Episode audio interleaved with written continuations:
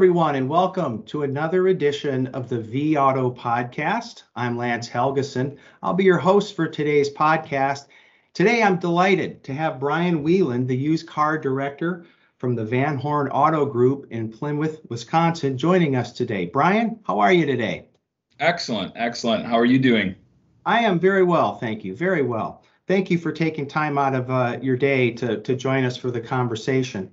Um, and I guess maybe as a, a, place to start the conversation, Brian, uh, could you tell us a little bit about the dealership group? I think our listeners kind of like to put our, our people on the map a little bit in terms of number of stores, sales, that kind of thing. Yeah, so we started in uh, 1966. Joe Van Horn um, started a single point Chevrolet store in, in Plymouth, Wisconsin, a small town of about 8,000 people. Mm-hmm. And uh, you know, over the years, we've grown into a nice organization. We've got 18 locations in uh, Wisconsin and Iowa. Uh, we employ right around 600 people. And uh, over the last five, 10 years, we've really gained some momentum. Uh, we've acquired acquired some nice stores. Uh, we're doing a decent volume out of our markets, and and we have a really, really solid team um, that we really invest in. And, and, so, yeah, things are things are good, and, and we're we continue to gain some momentum. And, and, your role there, Brian, for our listeners, you oversee the used vehicle operations across the group, correct?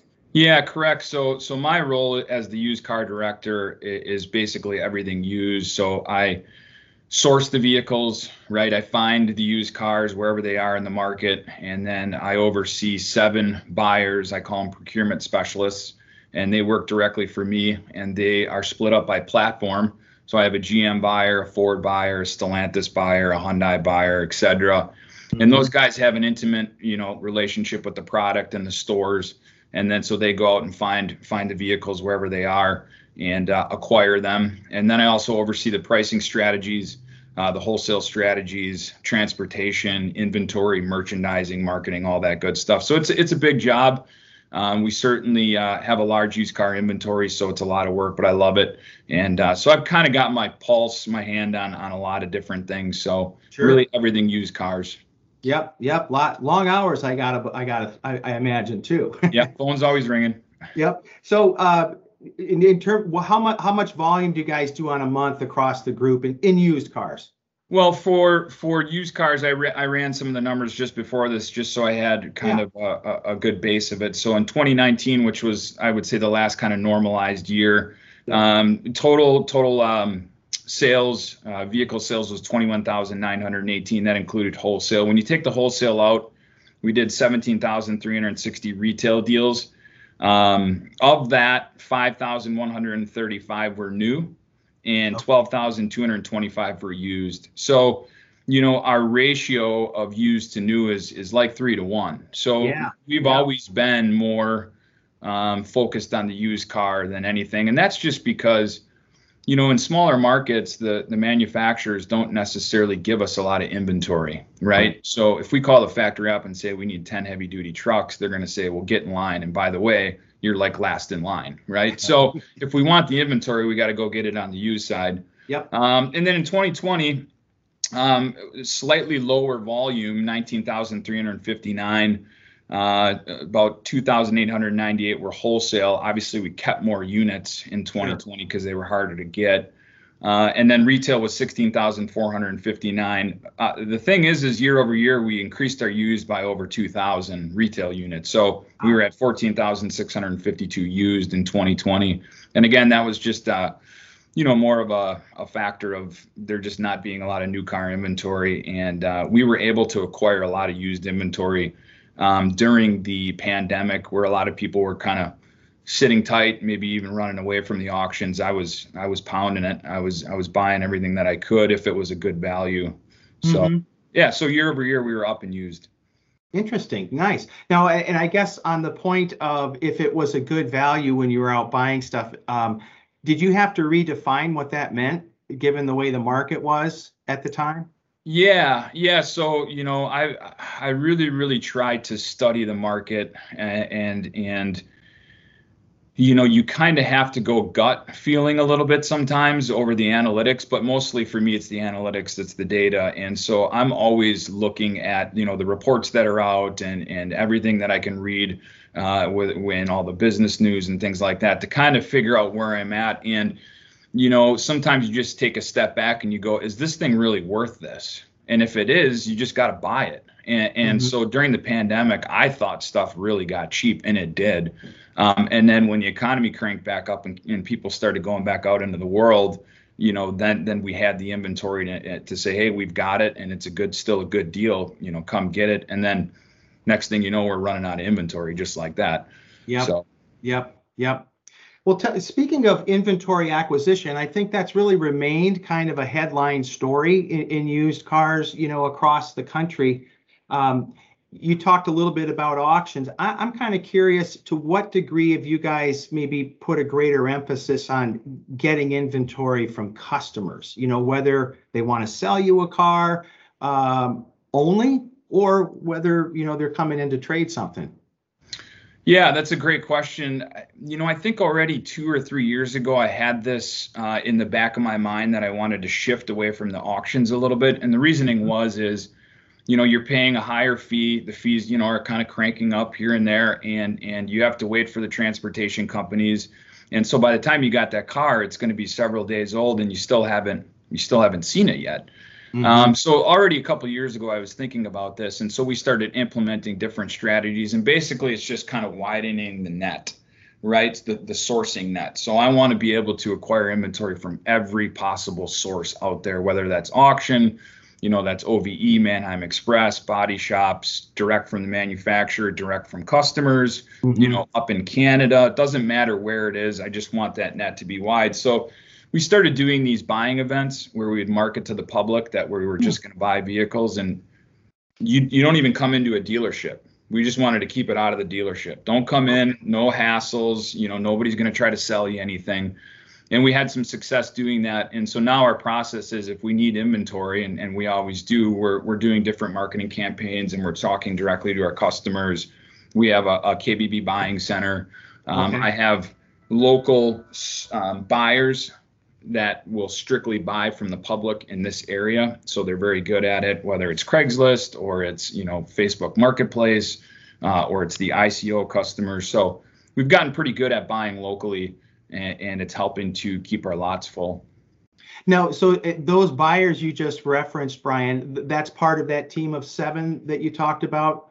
So are, are they exclusively looking at say the alternative places not auctions is that kind of how they're set up to work yeah yeah so on top of that seven i have two more guys that that's all that they do okay. and so um, again, you know, I want them to know their craft and, and, and really be good at it. So, you know, I give them, uh, you know, I, I compensate them to do a really good job in that, you know, that area. Mm-hmm. And, and last month, uh, in fact, one of my buyers did 51 deals, which is a lot um, you know that's a lot for a local guy that's just doing curb buys and street buys. And so so i'm really proud of that. And we seem to be doing very well with it. I, it, I know it doesn't sound like a big number but 51 you know purchases from from customers on the street that's that's a pretty good job.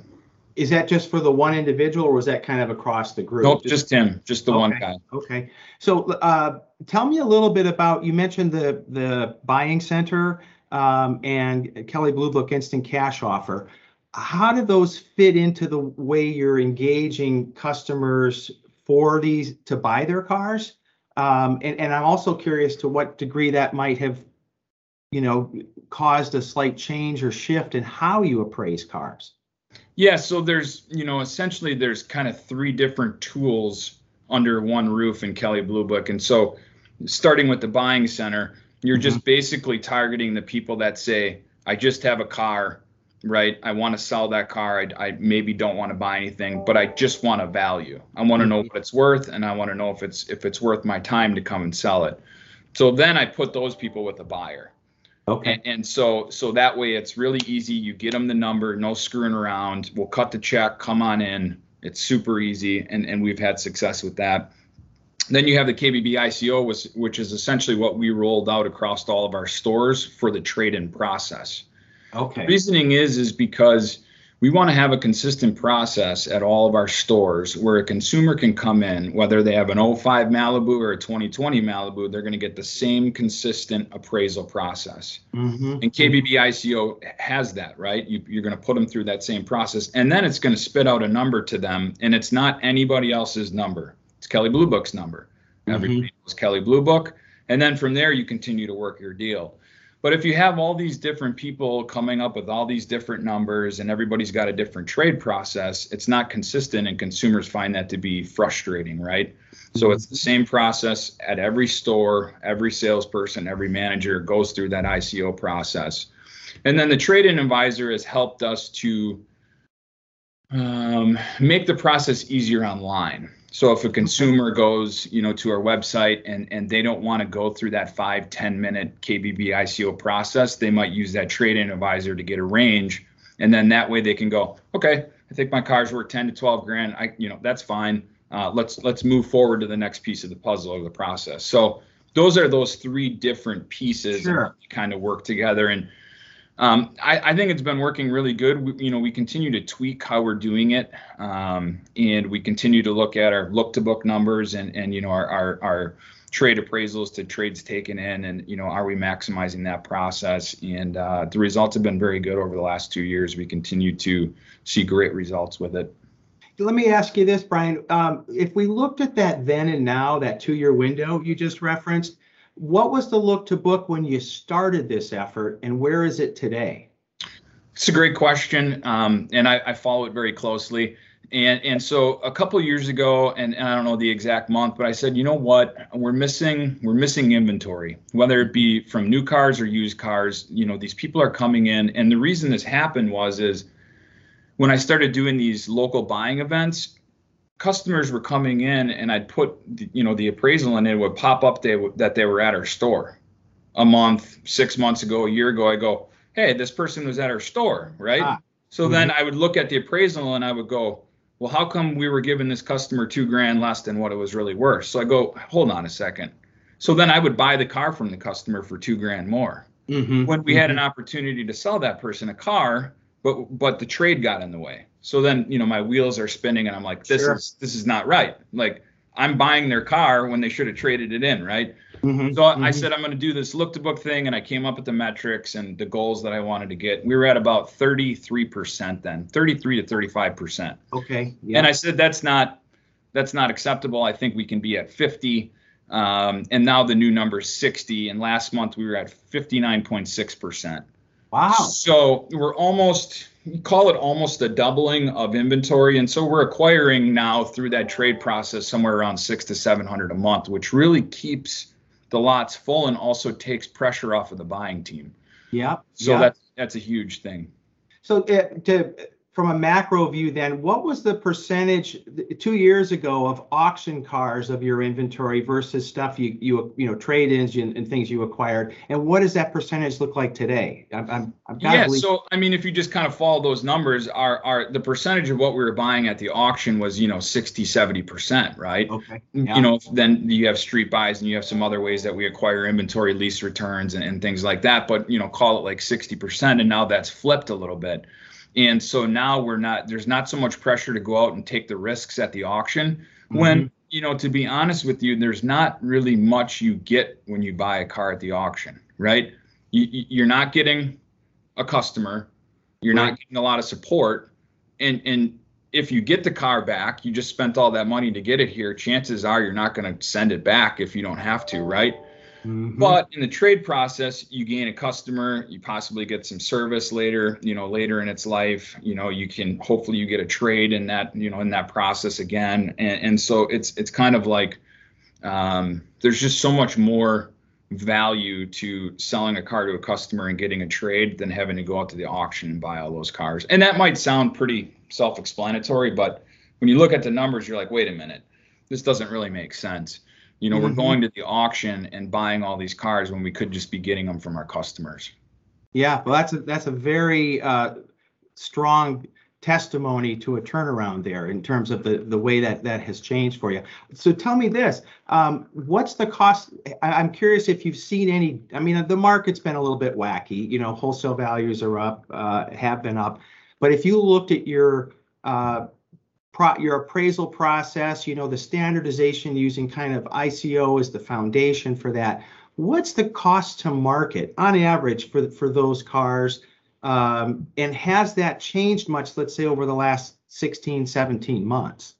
Yeah, so so I you know I, I gauge that right on my look to book and and because I want to know well what am I putting into my cars or what am I showing the customers and am I getting enough and so when we started we were at like 84 85% right okay. that's what we are acquiring for and if you look at a trade a trade is a lower cost piece of inventory and it usually has a better market day supply and a quicker turn why? Yep. Because I can get it on day one. I could sell it the next day if I wanted to. And typically trades are they're not late model. They're 2 mm-hmm. three, four, five years old.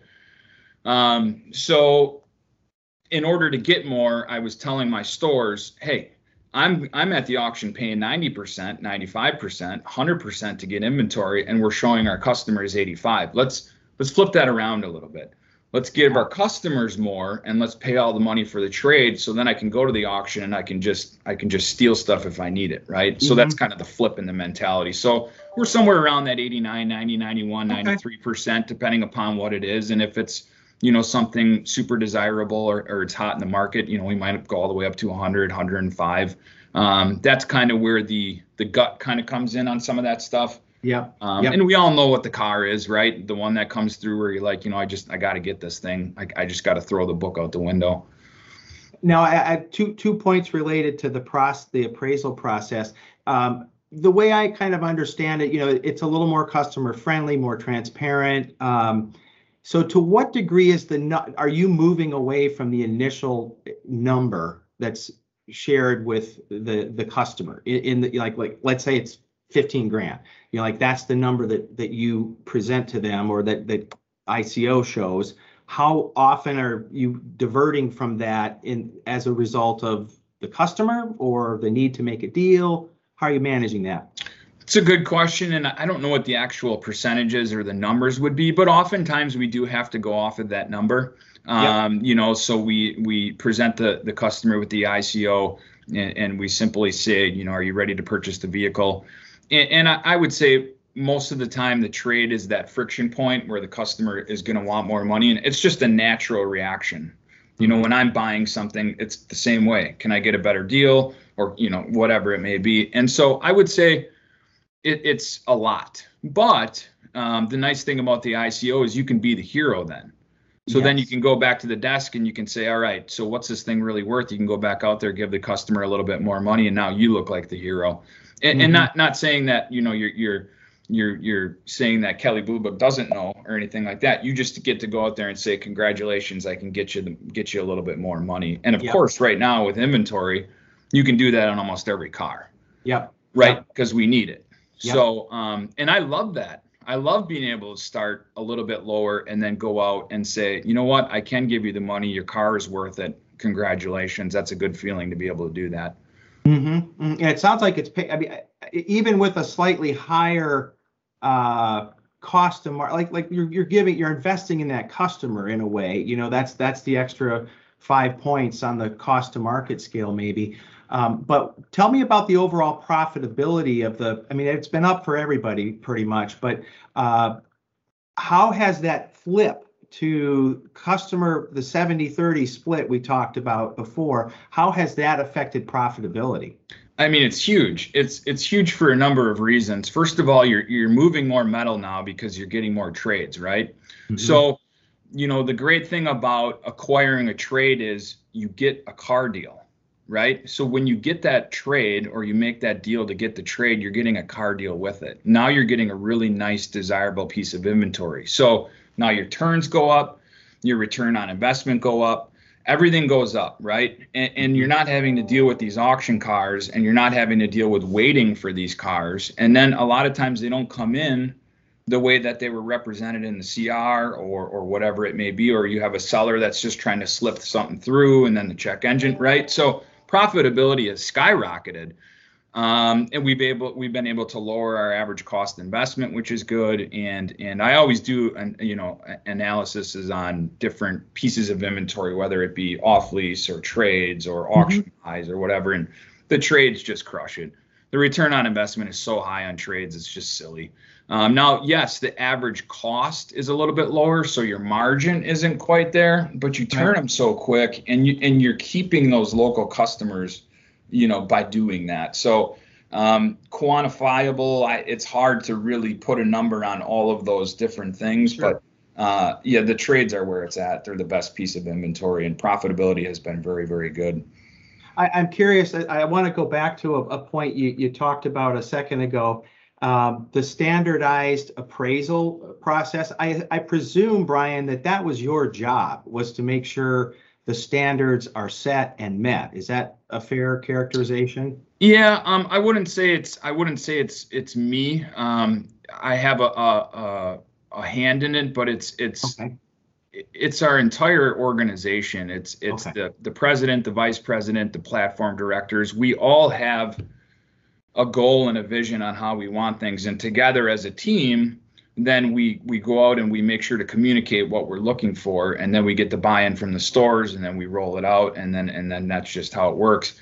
Um, I believe I had the idea of just doing it that way, but I mm-hmm. can't take credit for you know for implementing it because you know at 18 locations rolling this out you can't do it one person right? You, you got to do it from the top yeah. down make sure everybody's bought in uh, and it, it's working great um, i want to go back a, a, process question i probably should have asked earlier but it, you, you talked about how um, you're getting with through you're getting leads you know from customers through some of the the kelley blue book tools we talked about um, what's the back end look like there, Brian? I mean, I one of the things I've heard uh, some dealers they've they've they sort of woken up to the fact that there's this interest that nobody's touched. You know, you have like leads hanging that nobody follows up on. So, what's your process to make sure when somebody kind of raises a hand that you're engaging? Yeah, so we have we have a BDC center um, okay. that, Is it one, one for the whole group or? Yeah, so it's it's it's not a dealership. It's a separate facility um, that's actually in Sheboygan, and uh, it's it's a it's a it's a great place. It's a large building. We have our centralized BDC for sales there. We have our centralized BDC for service there, and mm-hmm. then we have our Van Horn Direct team there, as okay. well as as some other uh, customer service type um, positions, and that way everything is run from there. We have a director that oversees it, um, and and that way a customer doesn't doesn't get left. Somebody always gets, you know, their question either gets answered, the, you know, the phone gets answered, the email, the text, whatever it is, gets answered in in a timely fashion, and that's like five minutes or less. Mm-hmm. Um, so. You know, a couple of them slip through the cracks for whatever whatever the case is, but but for the most part, um, you know, we have and and uh, these ladies and these gentlemen are awesome. They're they're they're very much uh, customer focused.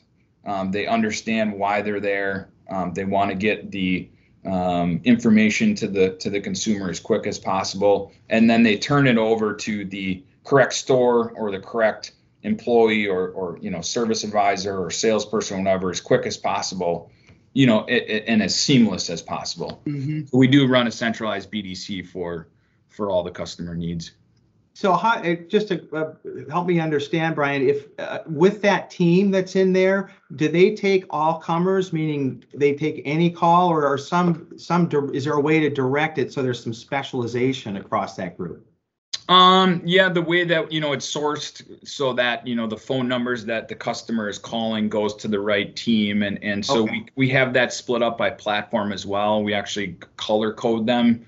Okay. Um, so the phone numbers go to the this team, and and it's all you know it's all an intricate process, but it works. Um, yep. and, and that's a process too that you know we've had to tweak and, and redefine you know when you tell the stores that you're going to take the leads out out of out of their location can you imagine that um, you know so uh, that's never an easy thing either but it, it works great uh, we, we love it. it. there was some some growing pains in the beginning but uh, you know we'd never go back uh, to having the leads coming back into the stores would the naysayers on that initiative and perhaps the folks who maybe weren't naysayers but pushed back on the standardized appraisal process we, we spoke of, are they all on board now or are they gone? No, no, yeah. Well, that's a good point. Most of them are gone. Okay. Um, okay. But you, you know, at the end of the day, you just have to think about the customer, and you got you got to put ego aside, and you got to take the control aside, and you got to go, what's the best for our customer? Mhm. Is it good for the customer to sit for two hours without getting, you know, an answer, or or do you just want the customer, you know, to have some kind of interaction? For me, I'm a consumer. If I sit on the phone for 30 minutes on hold, listening to that silly music, I'm pretty agitated, I would imagine. Yeah. right? But if Yeah. I get somebody on the phone that just says, "Hang tight, we're busy," you know, we'll call you back, or hang, you know, I'm like, cool, that's cool. Mhm. Um, so when you just when you just simply step back and go, what's best for the customer, you know what the answer is, right? Yeah. The answer is let's just take care of them. Yep. Yep. And that, that's a good segue, Brian. I when I was kind of checking out the Van Horn website, um, I was I was struck by the the motto that that you guys have: uh, empower people and amaze customers. Um, and I guess I'm just curious on a day-to-day basis, what does that motto mean for you? Yeah, yeah. Thank you for looking at our site. Appreciate that. yeah, that's so that's our mission statement, and and it's pretty simple, right? Uh, empower people and amaze customers. And uh, starting with the first part of it, our employees are our number one asset, absolutely. And this this organization, this business doesn't happen without good people, and we have a ton of good people. And instead of micromanaging those people and, and you know watching their every move, we're trying to empower them to make their own decisions Hmm. around the customer. And what mm-hmm. we try to do is give the customer a world class experience. And I know that that's a big fancy word, world class experience. But at the end of the day, the customer just wants to be taken care of. Yep. Well, how do you do that? You, you let your people handle it. You know, if somebody comes in and bought a car and their wiper blades are streaking and they or they just ripped and it's you know three weeks after they bought the car, just just do it. Don't don't ask. You know, don't worry about it. Put some new wipers on. Get the customer down the road, and the customer's going to go, "Well, that was amazing, right? Yeah, yeah. That was amazing. You know, I didn't have to fight with anybody. I, you know, I didn't have to sit there. They just they handled it. I'm on my way. I'm happy as can be. So you empower your people, and then the results are just you amaze your customers, and it's it's cool how it happens. Um, Mhm. So that's that's our mission, and and, and so we're striving to uh, to have that exact thing. Let our people handle it. Uh, take care of our customers, and, and then business will be good. Profits will be just fine and and everybody's happy.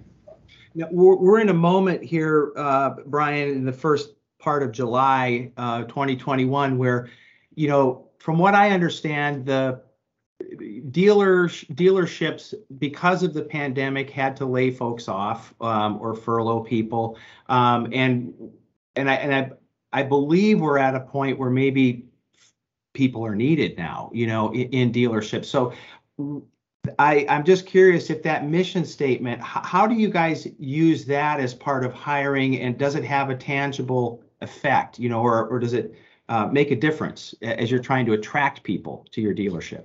Yeah, a- absolutely. You definitely want people, especially if they're looking at coming aboard this organization, to know that um, they're going to have some power, right? And they're going to be able to help the customer when needed, and and that um, it's not just about you know how much money are you making for me today. It's more about taking care of the customer, doing the next right thing, uh, and and just being a good, transparent, honest process.